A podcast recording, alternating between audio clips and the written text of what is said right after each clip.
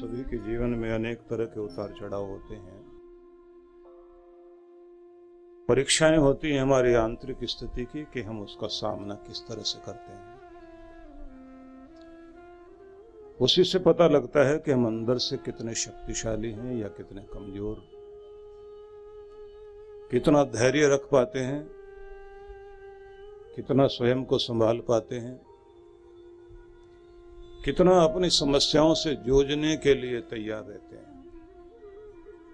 जिनका मनोबल मज़बूत होता है, जो बड़े धैर्यशाली होते हैं,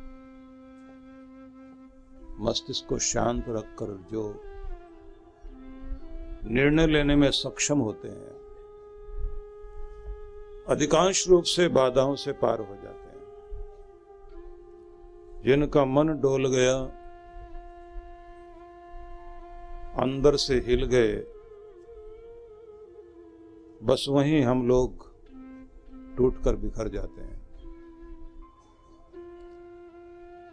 इसलिए बड़ी आवश्यकता पड़ती है सभी को कि हम अपने अंदर से अपने आप को मज़बूत करें और ये याद रखिए कि कायरता से कायरता जागती है।